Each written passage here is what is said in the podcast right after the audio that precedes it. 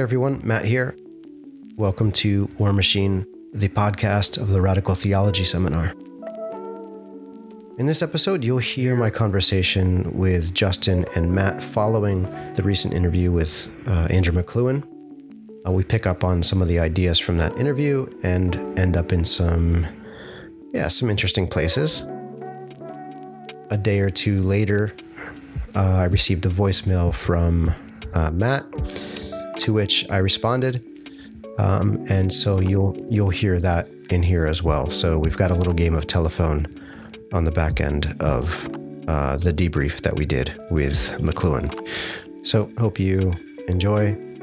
I especially hope this makes sense. All right. Peace. The one I wanted to pick up on was when he was talking about things making other things possible. Like once it happens, once it becomes infinitely more possible. Mm. I was thinking about... Wait. Before you say it, morphogenic resonance. No. All right. Nerd fails. I was going to go more mundane. I was going to go with motocross. If you watch like contemporary motocross, they're just like, they do flips all the time, right? Like if you're doing like the stunt version, not the races. But if you go back to like the 80s, there were actually scientific studies that were published that said flipping a motorcycle is physically impossible. The physics make it, the shape and et cetera, et cetera. It's just not physically possible to flip a motorcycle. And then you have this dude in like 92 who's like, fuck it, I'm just going to do it. And he did it. And then suddenly they were like, oh, wow, it is. It turns out it's actually quite possible. Sorry. I have this vision of like some guy in a basement somewhere in a lab coat in front of the big green chalkboard, who has sorted out how it's not possible. He's just confounded. So he just starts erasing it. He's like, fuck. Yeah. My whole career. Yeah, he has a TV on in the corner and you can see like the X Games in the background and he smacks his chalk on the floor.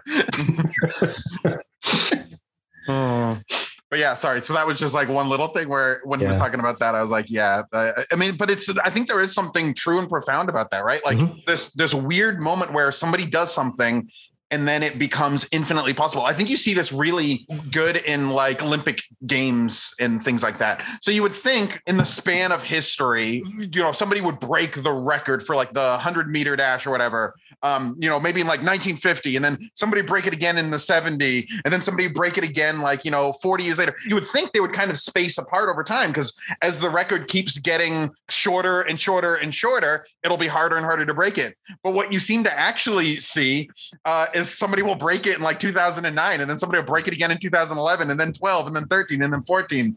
And there's this sense in which the sort of infinite capacity of humans just seems to explode. Like once we see that something's possible, we just do it. We all do it. Amazing. To go back to the morphogenetic resonance thing, who's the guys? The British? Sheldrake. It's sort of people write it off as pseudoscience. I read it a while back, but the basic idea was that there are fields among different kinds of species or different kinds of things that exist, right? So I'm not sure I buy into it, but it's an interesting idea. It's sort of like this weird Platonism where it's almost like a collective unconscious, but it's less mythological, more ontological, where exactly as you're saying, somebody does something that nobody else does. And then suddenly within, a short amount of time, everyone can do it, right? It's almost like everyone has tapped into this sort of Platonic realm of experience or something like this. But what drives that? Because that, to me, comes back to the, you were asking the theological question, like what is it that drives all this movement? And I don't know where I'm going looking for all that. Like, is it like, we talked about Stiegler and this sort of technicity that almost has its own drive, or is it a kind of autopoiesis evolutionary drive, or is this just economics that complexifies and accelerates? I don't want to reach for God, but I feel like I'm looking for something like that to kind of explain how on earth this kind of acceleration happens, what's driving it. I think there's a joy in discovering new modes of articulation, new movements. I'm thinking of like Spinoza here. It's been too long since I read my Spinoza.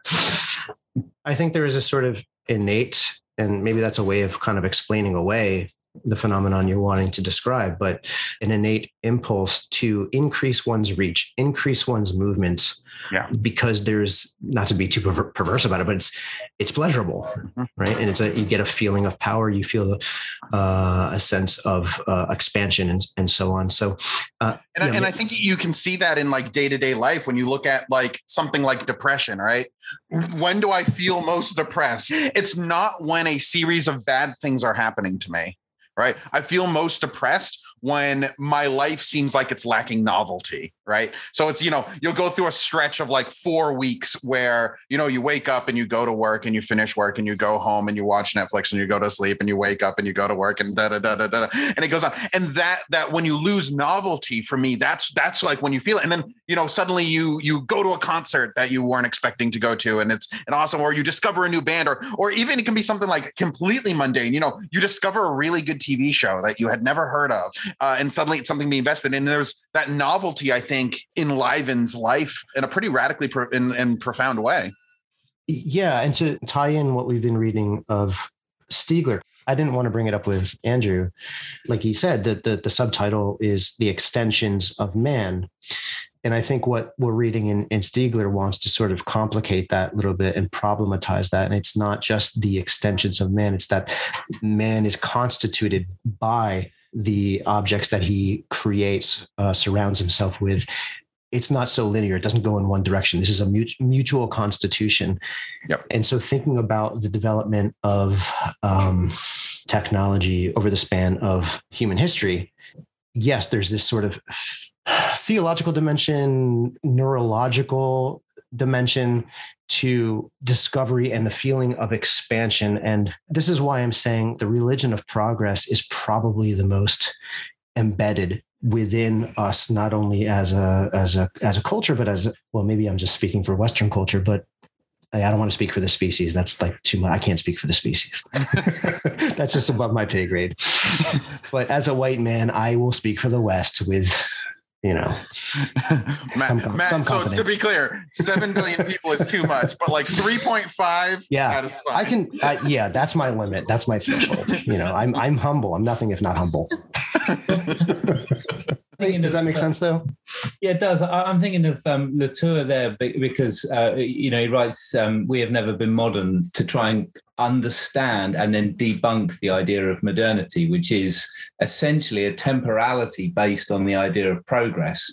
And for Latour, that notion of time, in other words, a time that is progressing and that requires a fundamental break in order for there to be something that came before this new moment of progress, is essentially the sorting of objects.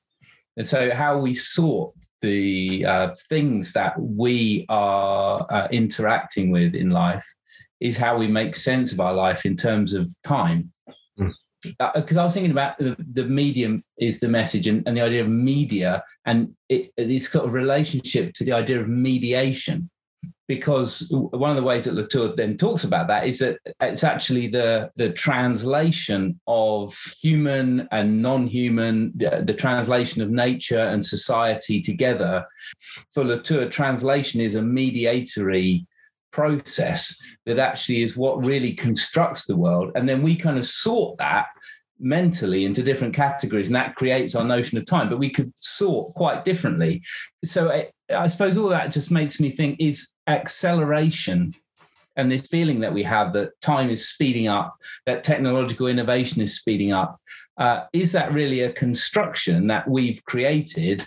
It's just another way that we've sorted all the objects that we live within and are part of ourselves into a version of time that's speeding up. But we could sort them differently because they're actually just being translated, mediated. They offer different ways to read the situation. No, I think that's exactly right. And I think the only thing that I would add to that as a sort of problematic is in the way that we understand technology to have agency. Right. And so that's really the question is like, to what degree do we have the power to intervene in what seems to be a very long process that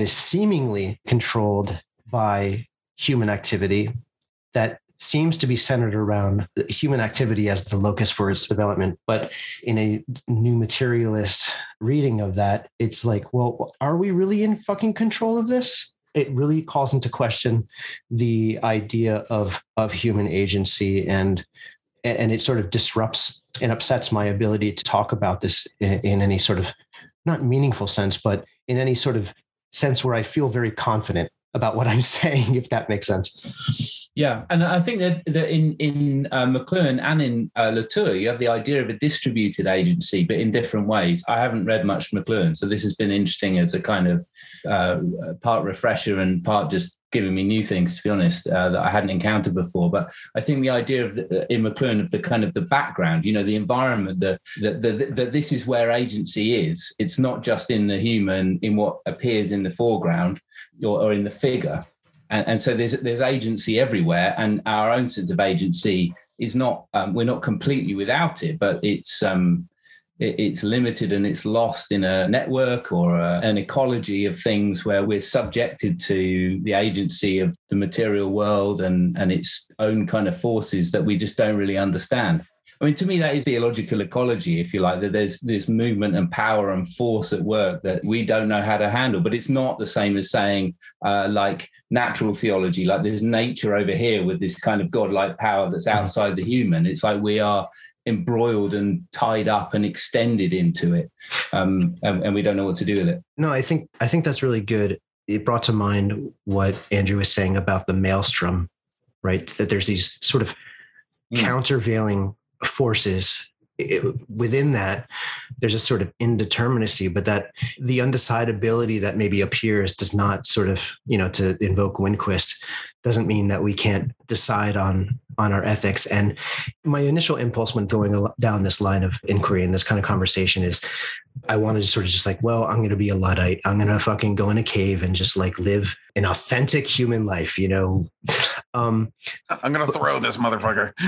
Yeah. So I think the question that's coming up for me is, if the medium is the message, then what is the medium that we either need to be creating? Is there a new form of media that we're creating, or bringing the notions of agency and medium together? Can we almost recruit media as agents for our own purposes, if that makes sense? So I think this connects to some thoughts I've been having, which is, I think there's some complexity to this that emerges out of the undecidability about where the boundaries of any given medium, like where those boundaries lie, right? Because there's part of me that's like, I think if you follow this train of thought long enough, then what you actually discover is there is a medium and it's called the universe, right? Yeah, because, you know, if you want to make sense of, say, social media, for example, through like a McLuhan framework, you're not just talking about software that, you know, pops up on your phone or on your computer or whatever. You need to be talking about these larger frameworks and networks, and materiality comes in. And so next thing you know, you're talking about like Honduran lithium mines and like rare earth minerals that we need for our iPhones that they're mining in the Congo, which suddenly gets you into economics and slavery and these like massive global systems. And like pretty soon it's like, oh, like to understand social media, you have to understand everything, right? You know, this is, it reminds me of recently Jordan Peterson had that like really bullshitty line about climate. He was in some interview. I think it was Joe Rogan, actually. He was on Rogan's podcast. And he said something like, climate models can't be right because climate is everything and you can't model everything, or something like that, which is obviously like a bullshit claim about like why we should ignore climate change. But at the other end, like there is something like sort of true about that, I think, when we're thinking about McLuhan, right? How do you make sense of social media without it being about everything? Because like, can you make sense of social media without talking at the same time about children mining in Congo and also like Kim Kardashian, right? They are equally relevant to making sense of social media. And so I apologize. I feel like I've lost the thread of your original question, but for me, this brings up, I think, some real complexity about where these boundaries are. And I think it starts to dissolve. Like, are we subjects or are we objects of social media? And I think the answer is like, we're both, right? Yeah, and I think this is true of all media. Yeah, no, I think it's a really good point you're making. And I think that, but to sort of engage with that and negotiate that, because I think what you're saying is true.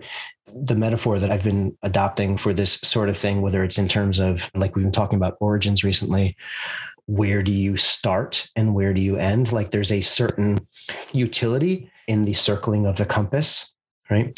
Because you need to have a point of leverage. Otherwise, you end up in exactly like you're saying. It's just like, oh, everything is everything. And you throw your hands up and it's like... But I don't think it's everything. So I think it's mines in the DRC.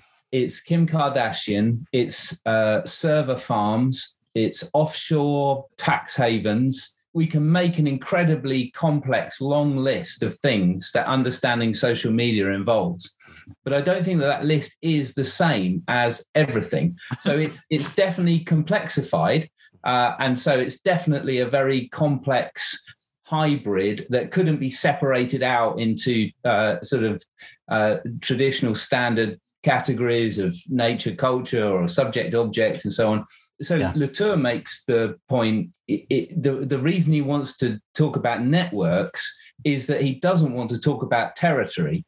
So he's saying, you know, territory is like a big space, which is then covered by a border or a boundary. But a network is a line that is connecting certain points. And so understanding social media, it involves this network that takes you from all these different places to all these different other places and joins them up, translates them together in ways that you wouldn't expect. But that's not the same as covering every single square foot of planet Earth. And I think that's quite important because then, you know, I was thinking back to our interview, Matt, with Tim Ingold that we did on the show. He doesn't like the idea of Latour's network because he wants to take more of a kind of idea of lines that you're tracing the movement, and then the lines end up becoming knotty. So there are certain places like, you know, in a mine in the DRC, there's a knot. You know, in the Cayman Isles, there's a knot. In San Francisco, there's a knot where these lines come together and get tangled up.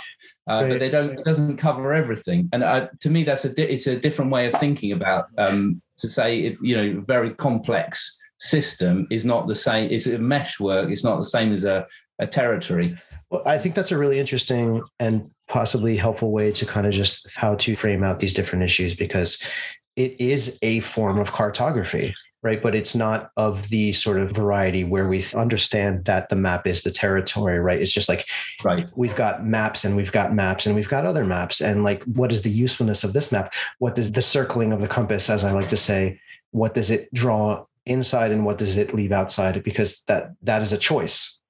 Yeah, I think that's right. I think it's a different map. And I suppose it, in terms of mediation, who would ever say, how do we translate minds in the DRC with Kim Kardashian? But actually, if you follow that map, the pathway, the lines lead from one point to the other. That creates a question that you start asking that you wouldn't have asked otherwise, which I suppose to me, that's perhaps the way of understanding the medium is the message. In terms of how Andrew was explaining it, by following the media specifically, you are uncovering the pathway that's emerged that gives you this insight into the functioning of the world that you didn't see before. That's how I understood what he was saying. Yeah. Justin, you in it to win it, or? I'm pretty good. Matt, thanks for jumping in. It was great to have you. Yeah, thanks for inviting me. Yeah, it's good to be part of it. Have a good one, y'all. All right, Joe. Bye.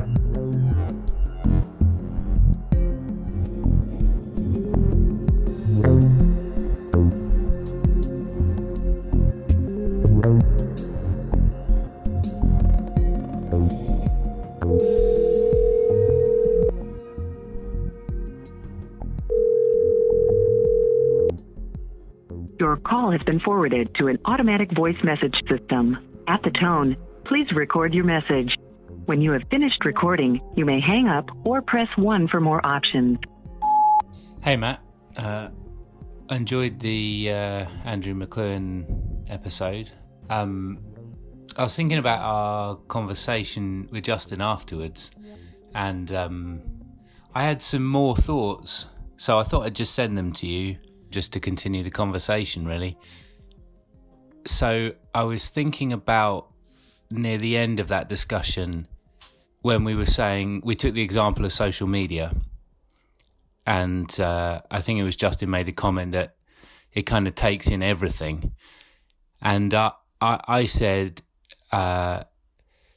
it's not everything, because it's actually specific things, specific connections. I just wanted to riff on that a little bit more, because I think that plays to something that I've been thinking about quite a lot in relation to, well, partly in relation to radical theology, but more about the discourse rather than the specific ideas.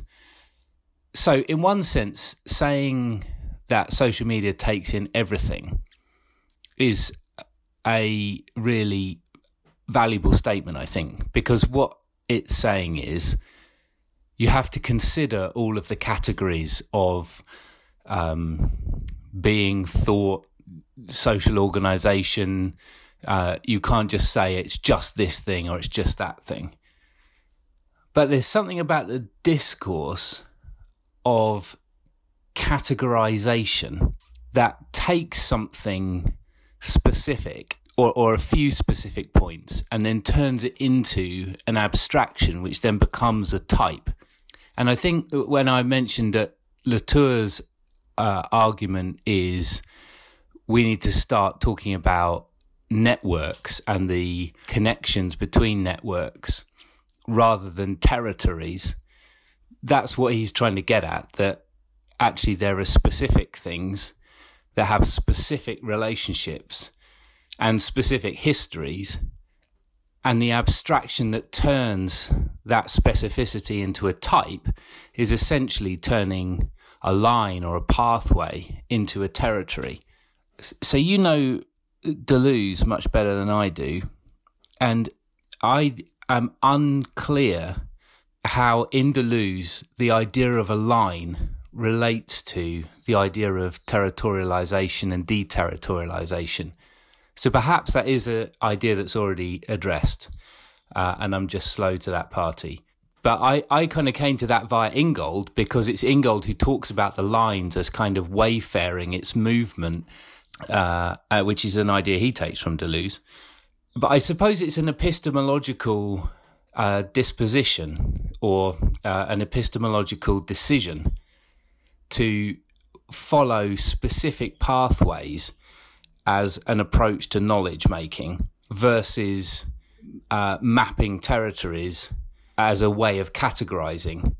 And I noticed that particularly in radical theology, in the discourse of radical theology, and this is maybe just a very general point.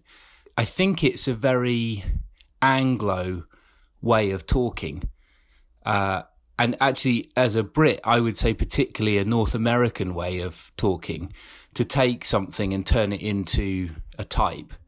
I think that you see that in the way, for example, that Derrida gets picked up by Yale University, you know, where Derrida becomes a big deal in the US.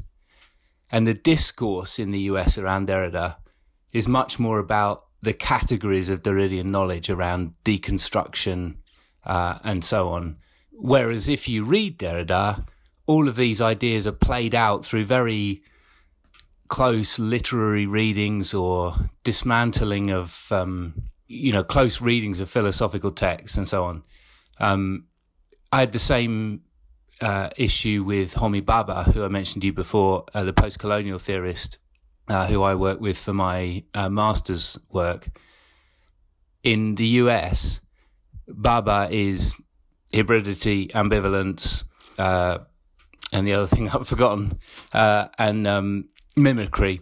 But if you read Baba, those categories are kind of produced ever so tentatively. They sort of emerge from close readings of literary texts. I suppose I've come to radical theology via biblical studies, and in biblical studies you're always dealing with narratives. And so then you're always tracing very particular storylines. And I just noticed the difference between that and people who've come to radical theology via philosophy, which tend to create abstractions and types and categories. So I'm not saying that, you know, one is right and one is wrong. I just I think it's an interesting difference in how discourse progresses. And I think particularly as, you know, you and I have tried, and others have been trying to wrestle with the thing that we call new materialism, where those meaning, those lines of meaning have to be traced materially. It's the tracing of them materially that ends up sort of forcing you to become specific. And the reason that that all seemed relevant to me in the discussion about the medium is the message is because of what Andrew said about Edgar Allan Poe's The Maelstrom. To begin with, The Maelstrom seemed like this overwhelming total force. But in fact, when you pay attention, there are specific lines of movement, in that case, that go in the opposite direction that allow you a way out. But that was the thing that prompted the thought about the difference between following lines and being really specific and the creation of abstract categories. Because, and maybe this is a relationship with new materialism, because in that sense, following the specific movement of media, of meaning through media in its broadest sense, is a way of tracing those lines, but that isn't necessarily the same as being able to turn those into evaluative categories of knowledge. And I was thinking there particularly of Anna Singh's The Mushroom at the End of the World, which we've mentioned together, because one of the key arguments that she has in that book, which, you know, is ostensibly an ethnographic study of the matsutake mushroom trade, so it's incredibly niche in one sense. But her whole point is that that modern knowledge relies on scalability, and that some things just don't scale. And so if you follow the very specific, you follow the very, you follow those very detailed material lines between mushroom pickers in the Northwest Pacific forests of Oregon through to matsutake as gift giving in Japanese elite culture, for example. That isn't necessarily something you can just scale up into evaluative categories. It becomes... the value is in fact in the description as a form of knowledge. And I suppose I just think that's an interesting, if we were to try and work out how the medium is the message relates to something like radical theology, one potential implication is thinking about the issue of scale. And Andrew was talking about, you know, like I asked him the question about light bulbs. You know, if I turn on the light bulb in a room, that has one scalar impact, which is very different from the light bulb as an invention having a scalar impact of 24-hour factories. The specific detail of how one small thing scales up to a big thing seemed to me to be involved in that tracing of the way out of the maelstrom, because you can't necessarily take one thing and scale it up into one giant implication, which is not to say that giant implications like 24-hour factories is also not a valuable evaluative category. I don't know if any of that makes sense, Matt, but it was just, I suppose, it just got me thinking about different scales of knowledge and different discourses that allow for different types of insight, I suppose. And in terms of radical theology, the extent to which radical theology is able to trace very specific lines of meaning versus making broad brush theological claims. Yeah. Maybe, I mean, to be honest, I thought this before I had the Radical Theology Seminar the other night, and then one of the things that Jordan was saying that was quite interesting was about the provincial nature of radical theology and the specific localized, almost individual reflection, a political theological reflection. So I suppose that is one example of trying to take something right down to a very specific instance rather than a broad brush claim. Anyway, I don't know how helpful any of that is, but it was just what came to mind, so I thought I'd share it. All right, looking forward to talking more Stiegler soon, and take care.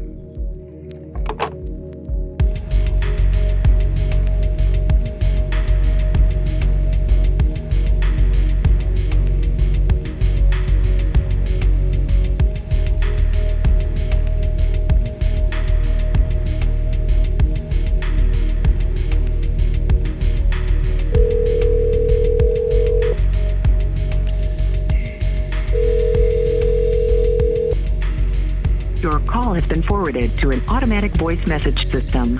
At the tone, please record your message. When you have finished recording, you may hang up or press 1 for more options. Hey, Matt. Thanks for your message. I always appreciate getting those from you. I kind of wish more people would drop me notes like that. I think they're a lot of fun and a lot of good stuff to think about. Certainly a lot of good thoughts in what you were saying, lots of threads to pull apart there. So much so that I'm not really sure where to begin, honestly. I guess because we were talking about McLuhan initially, I'll start there. I think the centering of the Maelstrom image is actually really helpful in the way that you're talking about. And if we apply that to something like capitalism, which is, I think, the way we were, using that metaphor when we were talking to Andrew, though maybe delimiting that more to media as such, to whatever extent that is possible. The idea that there are specific lines of movement within the maelstrom of capitalism, the sort of seeming inevitability of its inertia and pull, and that there are, maybe we can say lines of flight that appear, not necessarily as some escape trajectory that imagines any outside to capitalism. I mean, I think in a sense, this is what The Mushroom at the End of the World that you mentioned is talking about, or at least describes at times, that among the things that capitalism produces is the creation of conditions for the possibility of resisting the deterministic quality of capitalism, right? And that's one of the things that drives people to the mountains and forests of Oregon to pick mushrooms and live this sort of life that's off the grid and invisible to capitalism, also fully within it. And so, I think what you're saying is true to some extent. Radical theology as a discourse, I think, has often taken on this bombastic quality, one that makes proclamations and what can sound like, universal claims. It's very much a prophetic discourse in that way, and I think that's just part of theological discourse to a large extent.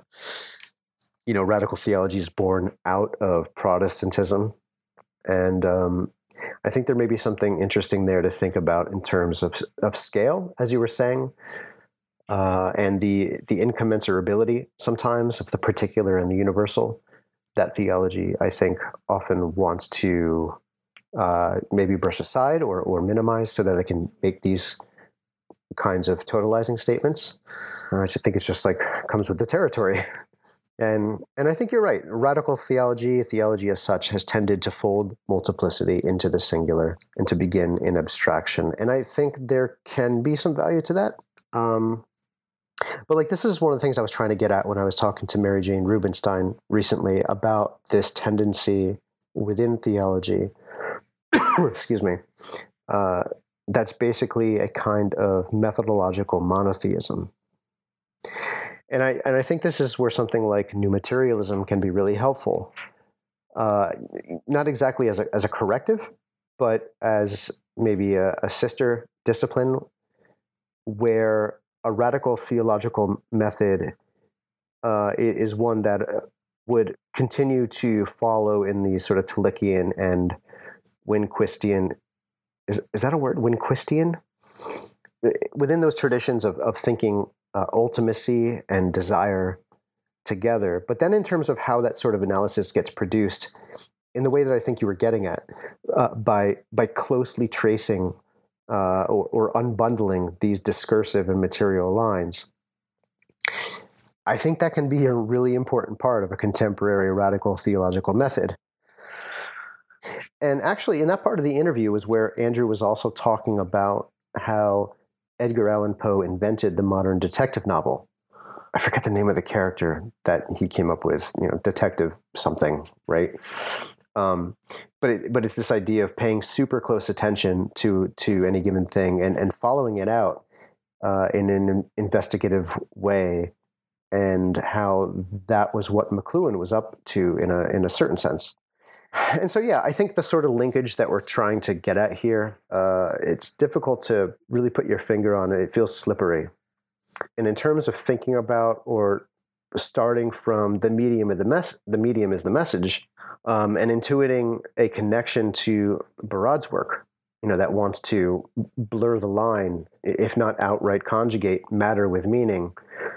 I think the piece I've been missing, or I had been missing previously, is the apparatus, right? So if we bring the apparatus to bear on the media is the message, then I think you can begin to see more clearly the specific ways in which technology, forms of media, create the environment, which is to say the apparatus, the parameters of discourse in the Foucauldian sense, materially considered. It's all a bit of a mess, frankly. And I don't know if any of that is particularly helpful. But I do feel like the constellation of questions we're getting at is important and, just worth keeping after. So I think that's all I've got to say about that for now. All right, man. Have a good one. Bye.